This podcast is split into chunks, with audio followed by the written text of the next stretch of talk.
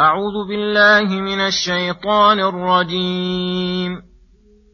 قالوا يا نوح قد جادلتنا فأكثرت جدالنا فأتنا بما تعدنا إن كنت من الصادقين. قال إنما يأتي يأتيكم به الله إن شاء وما أنتم بمعجزين ولا ينفعكم نصحي إن أردت أن أنصح لكم إن كان الله يريد أن يغويكم هو ربكم وإليه ترجعون. أم يقولون افتراه؟ قل إن افتريته فعلي إجرامي وأنا بريء مما تجرمون. واوحي إلى نوح انه لن يؤمن من قومك الا من قد امن فلا تبتئس بما كانوا يفعلون واصنع الفلك باعيننا ووحينا ولا تخاطبني في الذين ظلموا إنهم مغرقون ويصنع الفلك وكلما مر عليه ملأ من قومه سخروا منه قال إن تسخروا منا فإنا نسخر منكم كما تسخرون فسوف تعلمون من يأتيه عذاب يخزيه ويحل عليه عذاب مقيم. حتى إذا جاء أمرنا وفارت النور قل نحمل فيها قل نحمل فيها من كل زوجين اثنين واهلك الا من سبق عليه القول ومن امن وما امن معه الا قليل وقال اركبوا فيها بسم الله مجريها ومرساها. إن ربي لغفور رحيم. وهي تجري بهم في موج كالجبال ونادى نوح ابنه وكان في معزل يا بني اركم معنا يا بني اركم معنا ولا تكن مع الكافرين. قال سآوي إلى جبل يعصمني من الماء. قال لا عاصم اليوم من أمر الله إلا من رحم. وحال بينهما الموج فكان من المغرقين. وقيل يا أرض ابلعي ماءك ويا سماء أقلعي وغيض الماء وقضي الأمر واستوت على الجودي وقيل بعدا للقوم الظالمين. بسم الله الرحمن الرحيم. السلام عليكم ورحمة الله وبركاته. يقول الله سبحانه قالوا يا نوح قد جادلتنا فأكثرت جدالنا فأتنا بما تعدنا إن كنت من الصادقين. قال إنما يأتيكم به الله إن شاء وما أنتم بمعجزين ولا ينفعكم نصحي إن أردت أن أنصح لكم. إن كان الله يريد أن يغويكم هو ربكم وإليه ترجعون. الآيات. قالوا يا نوح قد جادلتنا فأكثرت جدالنا فأتنا بما تعدنا إن كنت من الصادقين. فما, أجدل فما أجهلهم وأضلهم حيث قالوا هذه المقالة لنبيهم الناصح.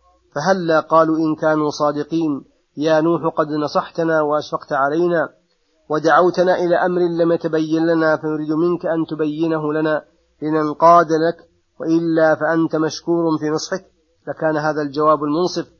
للذي قد دعا إلى أمر خفي عليه ولكنهم في قولهم كاذبون وعلى نبيهم متجرئون ولم يردوا ما قاله بأدنى شبهة فضلا عن أن يردوه بحجة. ولهذا عدلوا من جهلهم وظلمهم إلى الاستعجال بالعذاب وتعجيز الله. ولهذا أجابهم نوح عليه السلام بقوله إنما يأتيكم به الله إن شاء أي إن اقتضت مشيئته وحكمته أن ينزله بكم فعل ذلك. وما أنتم بمعجزين لله. وأنا ليس بيدي من أمر شيء ولا ينفعكم نصحي إن أردت أن أنصح لكم إن كان الله يريد أن يغويكم. أي إن إرادة الله غالبة فإنه إذا أراد أن يغويكم لردكم الحق فلو حرصت غاية مجهودي ونصحت لكم أتم النصح وهو قد فعل عليه السلام ليس ذلك بنافع لكم شيئا وهو ربكم يفعل بكم ما يشاء ويحكم فيكم بما يريد وإليه ترجعون. فيجازيكم بأعمالكم. أم يقولون افتراه. قل إن افتريته فعلي إجرامي وأنا بريء مما تجرمون. وأوحي إلى نوح أنه لن يؤمن من قومك إلا من قد آمن. فلا تبتئس بما كانوا يفعلون. أم يقولون افتراه. هذا الضمير محتمل. أن يعود إلى نوح كما كان السياق في قصته مع نوح. وأن المعنى. أن قومه يقولون افترى على الله كذبا. وكذب بالوحي الذي يزعم أنه من الله. وأن الله أمره أن يقول قل إن افتريته فعلي إجرامي وأنا بريء مما تجرمون. أي كل عليه وزره. كل, كل عليه وزره. ولا تزر وازرة وزر أخرى. يحتمل أن يكون عادا النبي محمد صلى الله عليه وسلم. فتكون هذه الآية معترضة. في أثناء قصة نوح وقومه. لأنها من الأمور التي لا يعلمها إلا الأنبياء. فلما شرع الله في قصها على رسوله وكانت من جملة الآيات الدالة على صدقه ورسالته. ذكر تكذيب قومه مع البيان التام فقال أم يقولون افتراه؟ أي هذا القرآن اختلقه محمد من تلقاء نفسه. أي فهذا من أعجب الأقوال وأبطلها. فإنهم يعلمون أنه لم يقرأ ولم يكتب ولم يرحل عنهم لدراسة على أهل الكتاب.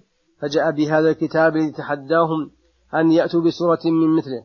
إذا زعموا مع هذا أنه افتراه علم أنهم معاندون ولم يبق فائدة في حجاجهم. بل اللائق في هذه الحال الإعراض عنهم ولهذا قال قل إن افتريته فعلي إجرامي أي ذنبي وكذبي وأنا بريء مما تجرمون أي فلم تستلجون في تكذيبي. فقوله ووحي إلى نوح أنه لن يؤمن من قومك إلا من قد آمن أي قد قسوا فلا تبتئس بما كانوا يفعلون أي فلا تحزن ولا تبال بهم وبأفعالهم.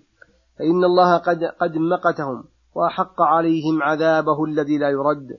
واصنع الفلك بأعيننا ووحينا أي بحفظنا ومرأ منا وعلى مرضاتنا. ولا تخاطبني في الذين ظلموا أي لا تراجعني في إهلاكهم إنهم مغرقون. أي قد حق القول ونفذ فيهم القدر فامتثل أمر ربه وجعل يصنع الفلك. وكلما مر عليه ملأ من قومه ورأوا, ورأوا ما يصنع. سخروا منه قال إن تسخروا منا الآن فإنا نسخر منكم كما تسخرون فسوف تعلمون من يأتيه عذاب يخزيه ويحل عليه عذاب مقيم نحن أم أنتم؟ وقد علموا ذلك حين حل بهم العقاب حتى إذا جاء أمرنا أي قدرنا بوقت نزول العذاب بهم وفار التنور أي أنزل الله السماء بالماء المنهمر وفجر الأرض كلها عيونا حتى التنانير. التي هي محل النار في العادة وأبعد ما يكون عن الماء تفجرت فالتقى الماء على أمر قد قدر. فقلنا لنوح احمل فيها من كل زوجين اثنين أي من كل من كل صنف من أصناف المخلوقات ذكر وأنثى لتبقى مادة سائر الأجناس. وأما بقية أصناف الزائدة عن الزوجين فإن السفينة لا تطيق حملها وأهلك إلا من سبق عليه القول ممن كان كافرا كابنه الذي غرق ومن آمن والحال أنه ما آمن معه إلا قليل. وقال نوح لمن أمر الله أن يحملهم اركبوا فيها بسم الله مجراها ومرساها أي تجري على اسم الله وترسي بتسخيره وأمره. إن ربي لغفور رحيم حيث غفر لنا ورحمنا ونجانا من القوم الظالمين ثم وصف جريانها كأننا نشاهدها فقال وهي تجري بهم أي بنوح ومن ركب معه في موج كالجبال. والله حافظها وحافظ أمرها. والله حافظها وحافظ أهلها. ونادى نوح ابنه لما ركب ليركب معه. وكان ابنه في معزل عنهم حين ركبوا أي مبتعدا وأراد منه أن يقرب ليركب. فقال له يا بني اركب معنا ولا تكن مع الكافرين. فيصيبك ما, ما يصيبهم. وقال ابنه مكذبا لأبيه أنه لا ينجو إلا من ركب السفينة. سآوي إلى جبل يعصمني من الماء. أي سأرتقي جبلا أمتنع به من الماء. قال نوح لا عاصم اليوم من أمر الله إلا من رحم. فلا يعصم أحدا جبل ولا غيره. ويتسبب بغاية ما يمكن من أسباب لما نجا إلا من جه الله. وحال بينهما الموج فكان الابن من المغرقين. ولما غرقهم الله. ونجى نوح ومن معه.